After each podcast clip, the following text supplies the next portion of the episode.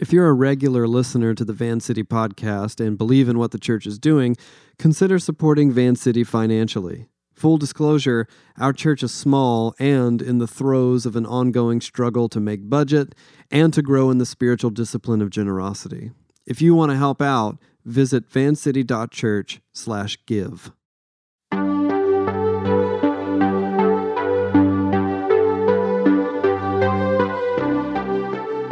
I'm Josh Porter, and this is the Van City Church podcast. The following teaching is part eight in the series, The True and False Self, filled with all the fullness of God. Believing that God loves you is one of the most crucial dimensions of identifying and embracing the true self. Another is like it and just as difficult believing God loves everyone else.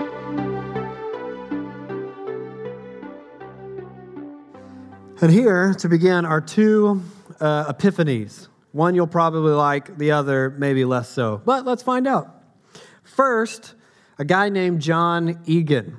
You probably never heard of John Eagan. I hadn't because he is very ordinary fellow. John Eagan was a high school teacher who died in 1987, but he also kept a journal that was published shortly after his death, and it revealed that this very ordinary school teacher had dedicated his life to pursuing contemplative prayer. And in that journal, he recorded this life changing conversation that he had with his spiritual director. He wrote, The heart of it is this to make the Lord and his immense love for you constitutive of your personal worth. Define yourself radically as one beloved by God. God's love for you and his choice of you constitute your worth. Accept that and let it become the most important thing in your life. It's beautiful. And more than that, it's true. Now, to be sure, many, if not most of us, struggle for most of our lives to get this, to really believe that that's true, and, and certainly to live as though this is true. But we can recognize reading it off a slide, hearing me say it out loud, that is beautiful. We can see that. It's inspiring, it's an epiphany. Now, Dorothy Day. Dorothy Day led what many might describe as a more conventionally radical lifestyle. She was a Catholic woman well known for her lifelong devotion to the poor and to the oppressed, to dedicated social activism, to combating sexism and racism and classism, and to the historic apostolic movement of Jesus. She's a fascinating woman to read and to read about, and she said this I really only love God as much as the I love the person I love the least. Now, if you're anything like me, a line like this one hits you from multiple angles. First, it's a zinger. Well said, powerful, and it makes you nod and say, wow, you know, that kind of thing. But then, secondly, and often behind that first reaction is the terrifying, painful, creeping suspicion that Dorothy Day is right. And behind that, the lurking phantom of a reality avoided by many disciples of Jesus, a terrific failure to obey the most essential of all Jesus' teachings that we have tolerated, accepted, and befriended, as if it does not defy our Master and Lord. And that fact is this there are people that we do not love. Open your Bibles to Matthew chapter 7. Matthew chapter 7. For weeks now, we've been mining the depths of this profound yet very trying journey of self discovery, knowing who we are and who we are not, the true and false self, which sounds simple, but for most of us, this is an incredibly difficult undertaking, cluttered by our own sin and trauma and parent wounds and pasts and habits and cultural narratives and the lies of the devil. And this is a problem because knowing who we are and who we aren't is crucial to following Jesus. And I didn't make this up. In 400 AD, Augustine wrote this How can you draw close to God when you are far from your own self? Grant, Lord, that I may know myself, that I may know you. Around the 12th century, German theologian Meister Eckhart said, No one can know God who does not first know themselves. Knowing the true self means accepting, as John Eagan learned, that you are the beloved, defining ourselves, as he wrote, radically as the beloved of God. You are the beloved. But so is the person you do not love. So is the person you love the least. And until we believe that this is true, will we ever be released to operate in the freedom of the true self? And this brings us to Matthew chapter 7. Now, bear with me for the next 10 minutes or so. We're going to get a big technical unpacking the teachings of Jesus, but then we'll bring it back to tonight, to tonight, and what we do about it. You guys okay? You with me? Great. Thank you so much. I know it's summer. People check out, they stop coming to church, but not you. You're the faithful remnant, so I'm counting on you guys. If you're listening to this on the podcast and you're not here, hear that. Hear that. Soak it in. Matthew chapter 7. Let's read just a single verse. Matthew 7, verse 12. Jesus, the teacher, the master, the Lord, says this So, in everything, do to others what you would have them do to you. This sums up the law and the prophets. Now, there's actually quite a bit in this single sentence, so let's unpack it piece by piece. Notice that first word, so. Now, this is a reminder that the line that precedes it isn't some kind of sudden new idea. It is the outworking of everything Jesus had been saying in Matthew chapter 5 and 6 and 7, which is what we call the Sermon on the Mount. It's Jesus' manifesto about the kingdom of God, his essential collection of core teachings. So, He's been teaching his disciples to embody radical generosity, to give up worry and judgment, to believe in God's incredible goodness, to love their enemies. And he says, Listen, having said all that, in everything. Now, what does everything mean? Everything in the mundane things of life, in joy, tragedy, and our professional endeavors in your own household, towards strangers, toward loved ones, towards friends, enemies, all things, all relationships, everything you do, do to others. Well, there's actually a variety of Greek words that mean others. For example, uh, example, the word adelphoi refers to other people who are your friends and family, your own group, your own tribe. But Jesus doesn't use the word adelphoi. He uses anthropoi, which comes from anthropos, the Greek word for a human being in general, meaning everyone in the truest sense of the word. It's sort of like the difference between me saying to our church, I'm glad everyone is here, meaning the people that are in the room, or me saying, everyone is made in God's image, meaning all human beings across the history of the universe. When Jesus says others, he means everyone family, friend, stranger, enemy, man or woman, every race, every culture, ethnicity, nationality, every political affiliation, every religion, every worldview, everyone. That's about as broad a setup as it gets. So, in everything, meaning everything, do to everyone, meaning everyone. Jesus is saying this is absolutely comprehensive in scope, an all encompassing way of life. What is the way of life? And he goes on to say, Do to others what you would have them do to you.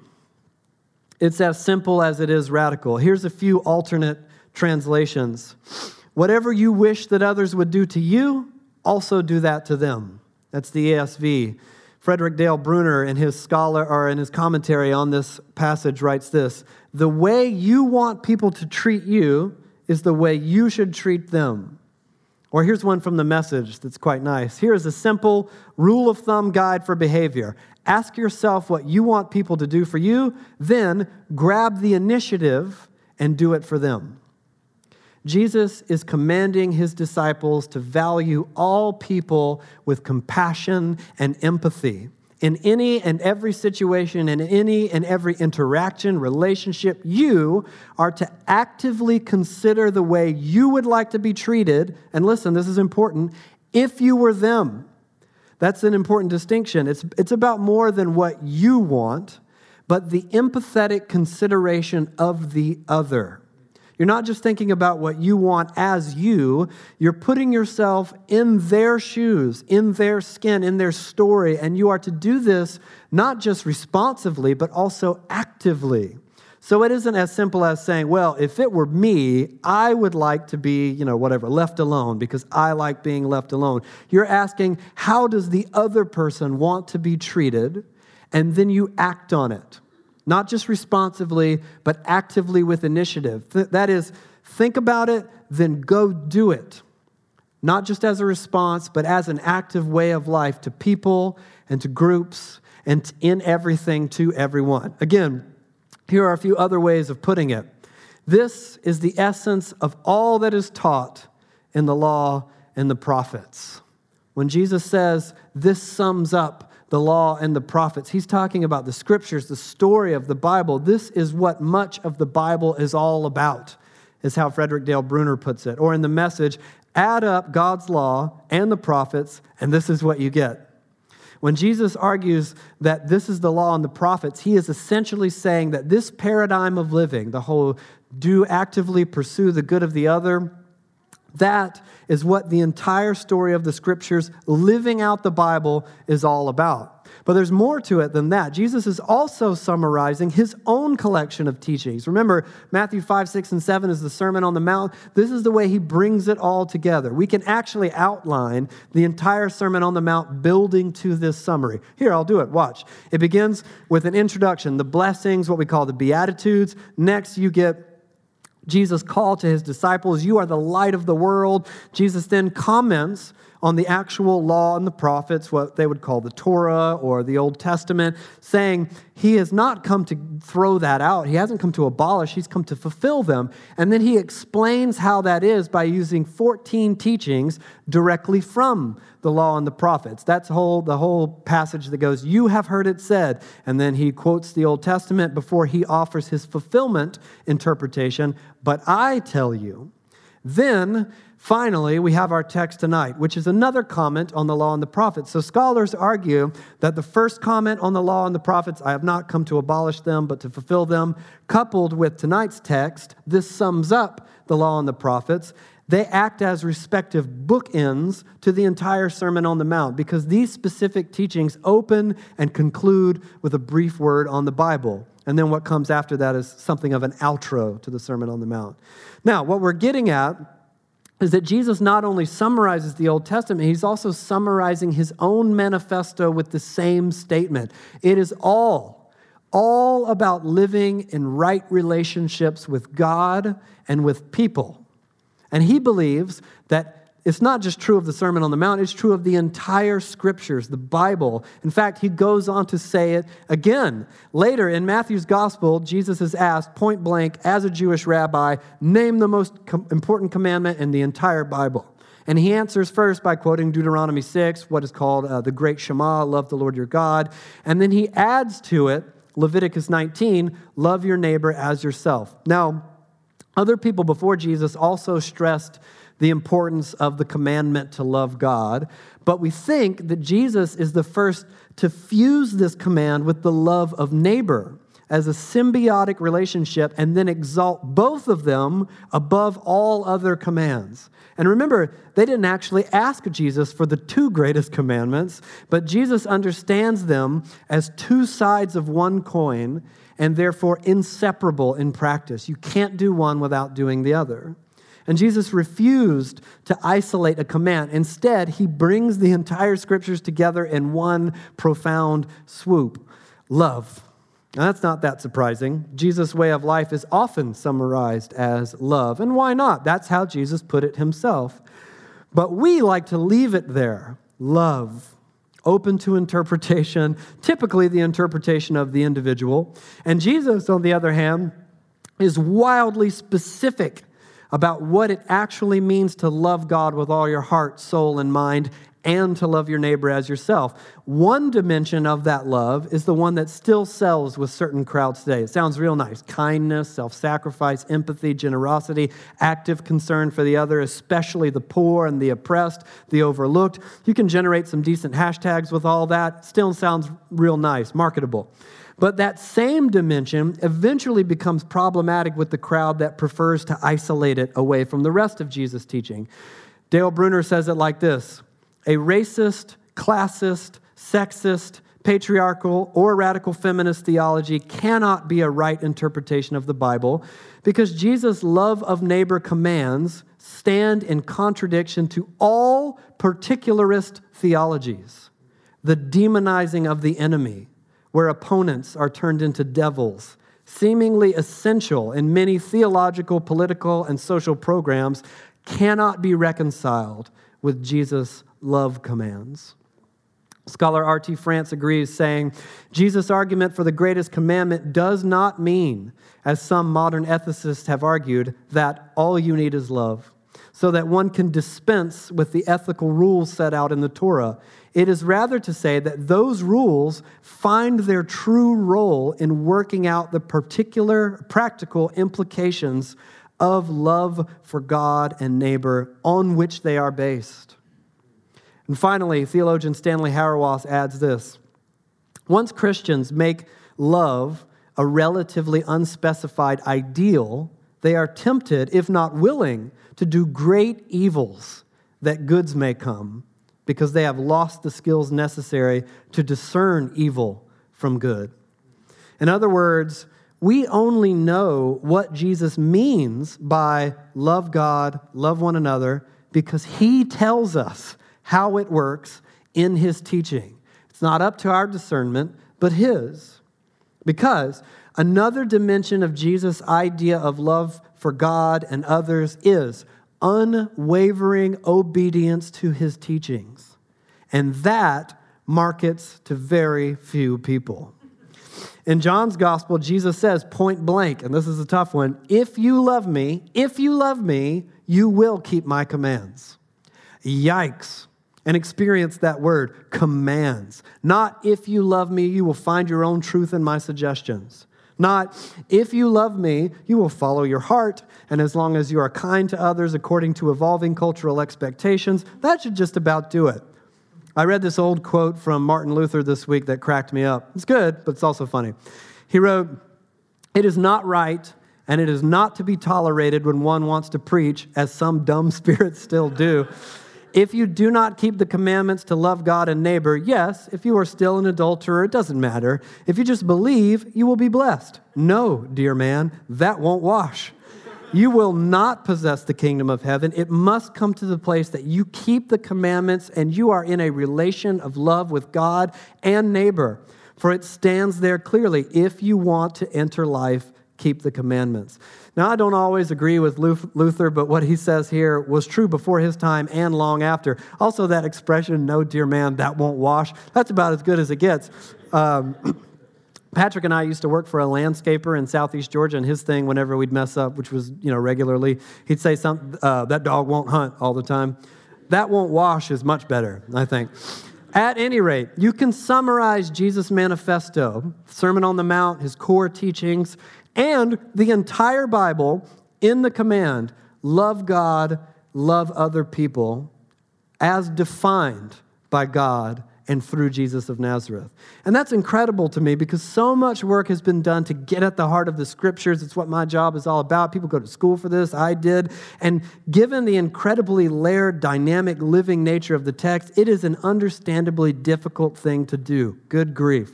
But not for Jesus, apparently. It's like, hey, Jesus, we dare you to sum up the Bible in one quote. And he's like, easy. Do to other people what you would have them do to others. Love God, love other people. The New Testament actually goes on to reiterate and reinforce this blunt summary several times. James, for example, writes If you really keep the royal law found in Scripture, love your neighbor as yourself, you're doing right. Meaning, if you do this, you've done it. That is, you have got to the heart of God's law and the scriptures. The Apostle Paul says it several different ways. The commandments you shall not commit adultery, you shall not murder, you shall not steal, you shall not, shall not covet, and whatever other command there may be, it's like he got tired of writing them, are summed up in this one command love your neighbor as yourself. Love does no harm to a neighbor. Therefore, love is the fulfillment of the law. Or he goes on to say in Galatians, the entire law is fulfilled in keeping this one command love your neighbor as yourself. New Testament scholar Scot McKnight put it like this The entire law finds its goal and fulfillment in the observance of this one command to love others as oneself. The entire will of God is about learning to love others or to treat others the way we treat ourselves. And this summary is certainly a popular one. This is arguably the single most famous teaching from Jesus of Nazareth. The whole idea treat others the way you want to be treated or love your neighbor as yourself. It is often re- referred to in popular culture as what? Anyone? The Golden Rule, exactly. And that title was coined, we think, around the second century by the Roman Emperor Alexander Severus, not a disciple of Jesus, but he was so impressed with the wisdom of this saying that he had it inscribed in gold on his chamber wall. And interestingly, Jesus of Nazareth was not the first teacher to say something like this. In fact, there's a junk drawer term for the many variations of this saying, and it's called the maxim of reciprocity, which appears in various forms throughout many religious and philosophical traditions. Ethicists argue there are three similar but different maxims of reciprocity or rules to live by. There's first the wooden rule.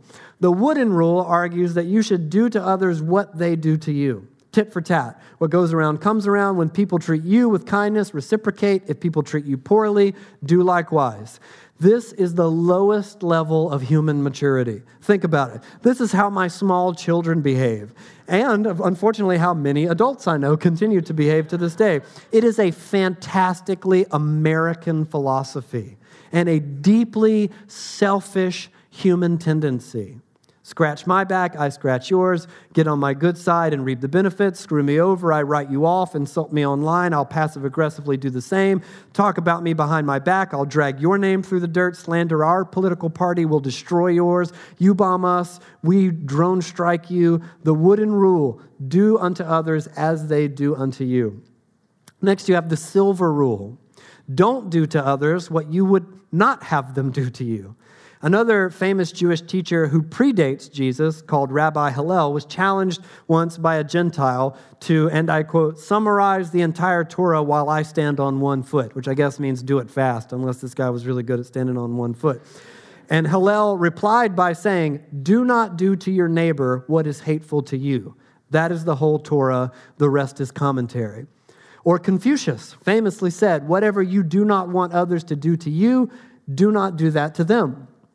The idea was well represented in the ancient world prior to Jesus. And it's a fine rule of life, I think. I mean, who would argue that this is a bad idea? But notice that why, while Rabbi Hillel and Confucius phrase the maxim of reciprocity in the negative, Jesus repurposes it for the positive one is passive, one is active. Jesus asks more of his disciples in his summary than Hillel or Confucius. There's a world of difference between not doing harm and actively seeking the good of someone else. Jesus is asking for more than just refraining from bad behavior against neighbors. He requires, he commands active and creative initiative to treat others with love that is never contingent on whether or not people treat you with love. So Jesus golden rule exceeds the wooden and silver rules by a long shot. And from what we can tell, Jesus' take on the maxim of reciprocity, or the golden rule, was a brand new teaching in its time. No one had put it this way before. So leave it to Jesus to take the wisdom of sages throughout the world and with just a slight variation of words, inject it with the radical love of God and change lives in the process and make it, you know, infinitely more difficult. And that is why I would argue it seems so radical to Jesus' audience. It did then, and it does now, because it should come as no surprise that God defines love in far more subversive, radical, and incredible ways than you and I think possible or even fair. And this subversive, radical, incredible, seemingly impossible, and often seemingly unfair paradigm of love is, to hear Jesus tell it, at the core of the scriptures and at the core of Jesus' idea of what he called the kingdom of God. See, we don't want to hear this.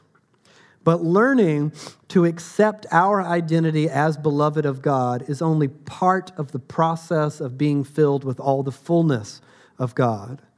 John Eagan also wrote this God is asking me, the unworthy, to forget my unworthiness and that of my brothers and to advance in the love which has redeemed and renewed us all in God's likeness, and to laugh, after all, at the preposterous idea of unworthiness. And notice those haunting words, and that of my brothers. Now, before we end, turn to the right in your Bibles back to 1 John chapter 4, where Cam read just a few minutes ago. Now, up until now, I've been bridging the gap between Jesus teaching on love and what Dorothy Day said about, you know, our love for other people and how that reveals our love for God. But now we're going to let the scriptures themselves make that connection as explicitly as possible. One more time, 1 John chapter 7, beginning with the very first verse. Let's read once more. Dear friends, let us look did I tell you guys chapter 7? Cam told me to fix this and I did not. It's chapter 4, isn't it? Chapter 4. I wonder what that says. Oh, that's right. It's right up there. Trust the slides and don't listen to me. Levi made a face like he's been doing that the whole time. Chapter 4, verse 7 Dear friends, let us love one another, for love comes from God. Everyone who loves has been born of God and knows God. Whoever does not love, listen to this whoever does not love does not know God, because God is love. This is how God showed his love among us. He sent his one and only Son into this world that we might live through him. This is love. Not that we loved God, but that He loved us and sent His Son as an atoning sacrifice for our sins. Dear friends, since God so loved us, we also ought to love one another. No one has ever seen God, but if we love one another, God lives in us, and His love is made complete in us. Again, with the if. Always the if. If we love one another. How is God's love made complete in us? If we love one another. If we love one another, defined by obedience to Jesus' teachings, if, if we actively seek the good of others, even over our own good. And if you think I'm going too far with that whole even over our own good thing, nope, that's in there too. Listen to this from Paul. Do nothing nothing out of selfish ambition or vain conceit. Rather, in humility, value others above yourselves, not looking to your own interest, each of you to the interests of the other. And what does it mean if we don't? Whoever does not love does not know God because God is love. Man, I don't like that. See, this is no good for me. That's hard for you to believe, I know. You're thinking, man, Josh is so gregarious. He's always running around, hugging everybody. He makes. He, he, all right, let's not laugh that much. Not, come on. He makes these notoriously warm, extroverted people in our church, you know, the Cams and Katies and Tabs and Kianas of Van City. He makes them look like grumpy old hermits. That's what I hear all the time. But no, the truth is, this is no good for me, and I'll tell you why. In my ongoing quest to uncover and banish the false self, the impostor, my flesh, my shadow side, I have learned that I am a deeply relational person, which seems like something you might know about yourself, but no, it took lots of uh, years of spiritual formation and therapy to figure that out. Apparently, I'm a deeply relational person. I don't want lots of shallow friendships, I want a small handful of very meaningful relationships. Now, so far, that's fine. But here's the catch it's embarrassing to admit fundamental failure of one's life code, their ethos. I guess what I want is to be a dedicated person. That's important to me, to be unwavering and uncompromising. I want to be uh, disciplined and dedicated. So I choose certain ethical standards by which I live, and I refuse to budge from them. Things that are personal to me, don'ts. Like, you know, I don't drink personally. I don't eat animal products. I don't swear, you know, whatever. Do's. I, I practice committed rhythms of spiritual disciplines. I eat healthy. I go to church, whatever. For me, good things. Good things haunted by the inconvenient reality of goodness without love. And I think of Paul's words if I speak in the tongues of men and of angels, but do not have love, I am only a resounding gong or a clanging cymbal. And I have, like all of us, clamored and clawed my way up and out of the bewildering tangle of fluid, flimsy definitions of love. I do not believe that love is mere tolerance or acceptance as defined by laughably precarious and ever evolving cultural standards. I do not believe that love is cheap, saccharine sentimentality, warm, positive vibes about people and pizza and pop songs. Love, I believe, is more than a challenge to such things, it is an affront to these superficial paradigms. And I believe it because my Master and Lord says it is true, and I have ordered my life in obedience to his teachings. But one of them, one frustrating command, tends to slip through my otherwise uncompromising grip if I have the gift of prophecy and can fathom all mysteries and all knowledge, and if I have a faith that can move mountains but do not have love, I am nothing. If I give all I possess to the poor and give over my body to hardship that I may boast but do not have love, I gain nothing. Not tolerance, not acceptance, not a positive emotional disposition, but the willingness to seek the good of the other as defined by the teachings of Jesus above my own and even at expense to myself. Why? Why is this hard for me, pastor, Christian of decades? And the answer, embarrassingly, is ego, fragility, narcissism. Because I receive the failure of others as an indignity, not on God's behalf, but on my own. If someone flakes, it's not just a lapse in maturity and integrity, it's because they don't love me. And if they don't love me, then screw them.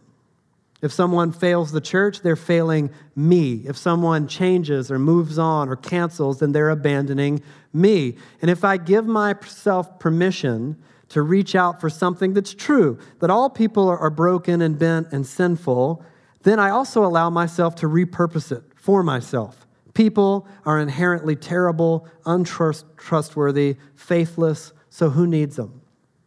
And if I can get there first to that place of shutting down and walling off, well, then maybe it won't hurt so bad. Because saying that I want love, that I want to be loved and to give love to other people, and that I've also been disappointed, well, that's embarrassing and it feels pathetic or painful. But if people are really just so awful, well, then it just makes sense. It's not me, it's them, or it's us. Recently, I had a bad row with someone I've been friends with for years. See, a while back, I made a system. It started embarrassing and it gets worse. Stay with me. So I'm older now. My friends are older. A lot of us have families or responsibilities or busy schedules. So spending time together often takes planning and effort. I get it. Even so, a guy can only take so much. So my system is this. If I reach out to a friend to hang out and I get a freeze out, you know, that's like no reply, no nothing. That's a three strike rule. Three freeze outs, I'm never asking them to hang out ever again for the rest of my life. this is true. If they do answer, but they say no thank you, which is totally fine, by the way, still only so much a guy can handle. So, five declined invitation, I'm never asking you to hang out again for the rest of my life. Now, a few friends and I we have a similar standard for something we do every month called Movie Club, which is exactly what it sounds like. Get together every month and we watch movies. We've been doing this for almost a decade now with the same basic six people. But in the early days, all sorts of people would hear about this and they'd want to come into it. Oh, I want to come to Movie Club. So we'd be like, okay, yeah, come over. We wouldn't tell them this.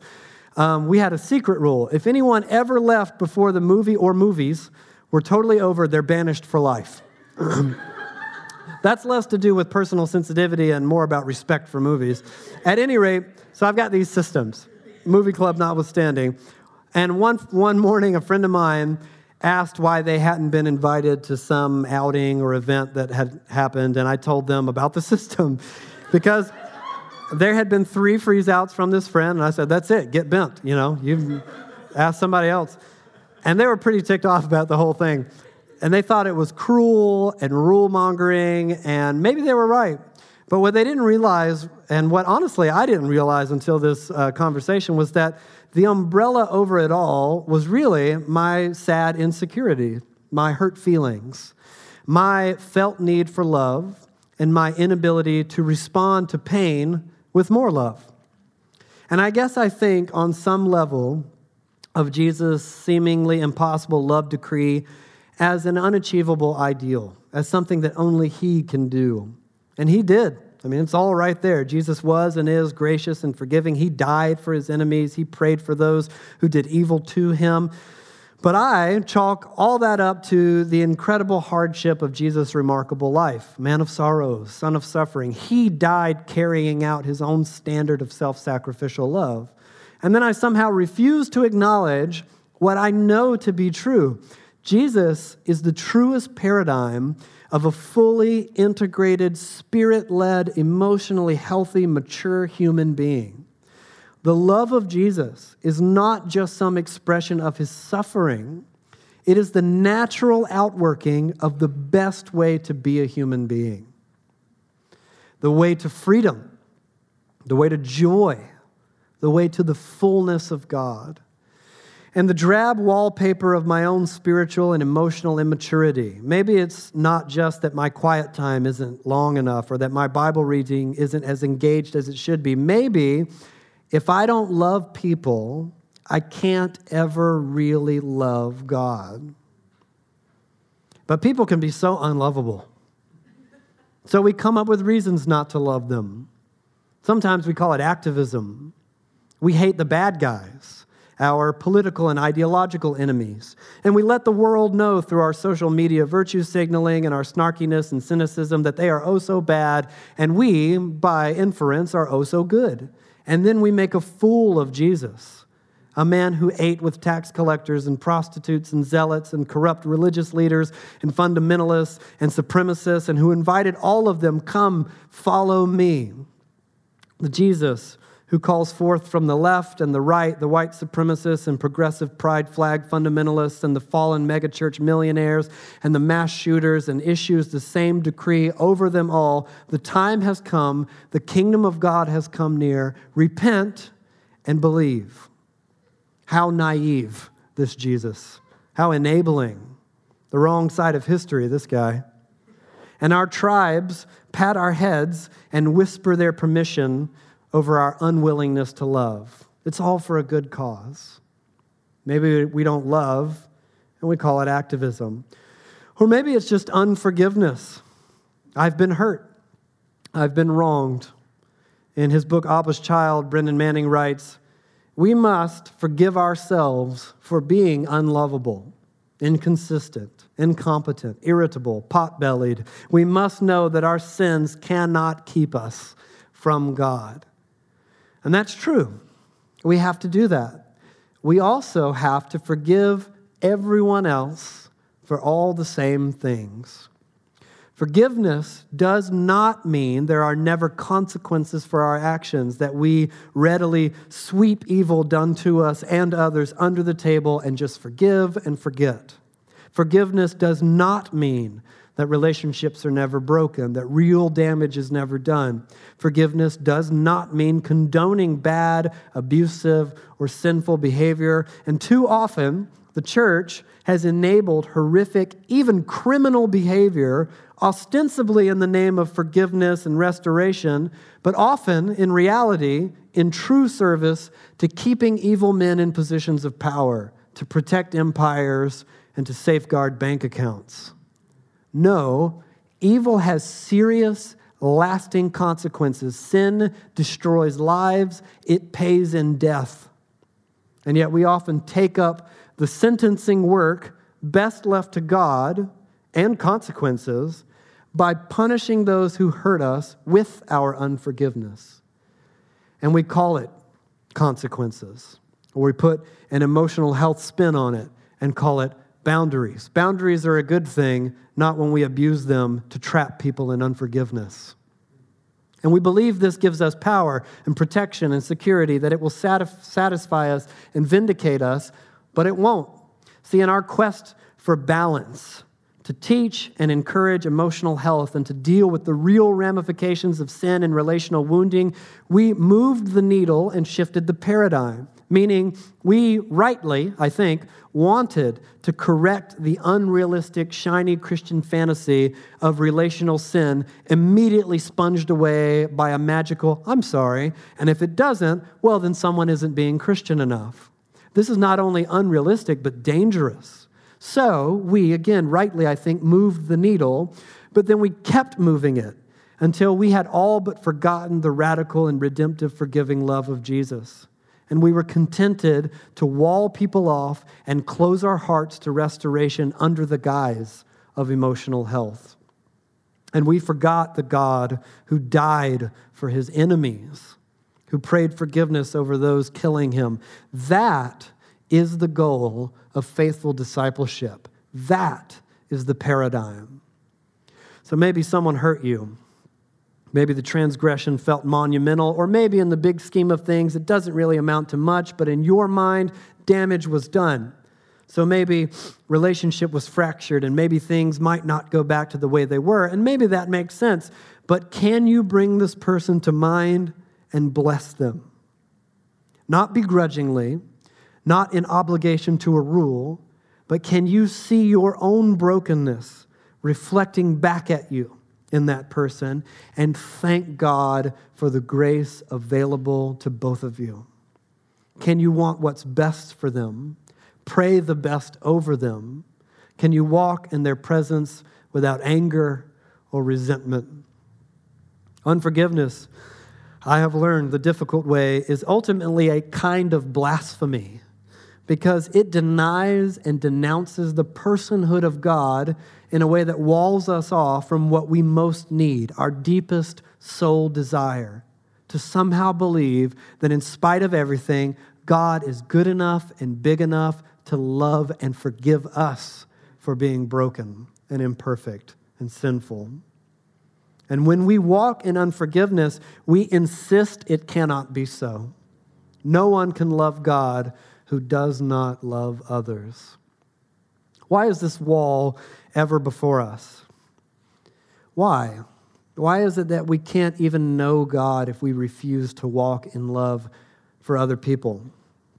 Because God is love. To deny love is to deny God, and to deny love is to deny self awareness. The failure to love is a radical hypocrisy because all of us crave love, all of us need love, and all of us know deep down that we think and act and live in ways that are fundamentally unlovely. That we are unlovable, inconsistent, incompetent, irritable, and pot bellied, in Brennan Manning's words. And those of us who follow Jesus embark on this lifelong struggle to know and accept and believe that our sins cannot keep us from God. And on that same narrow and treacherous road, we must somehow learn to believe that the same is true of everyone else and to release them to the love and forgiveness of God, also broken, also beloved. And if He loves us, He loves them. And if He loves them, He loves us. And that is the great longing and relief of our hearts. Let's pray and ask God's Spirit to speak.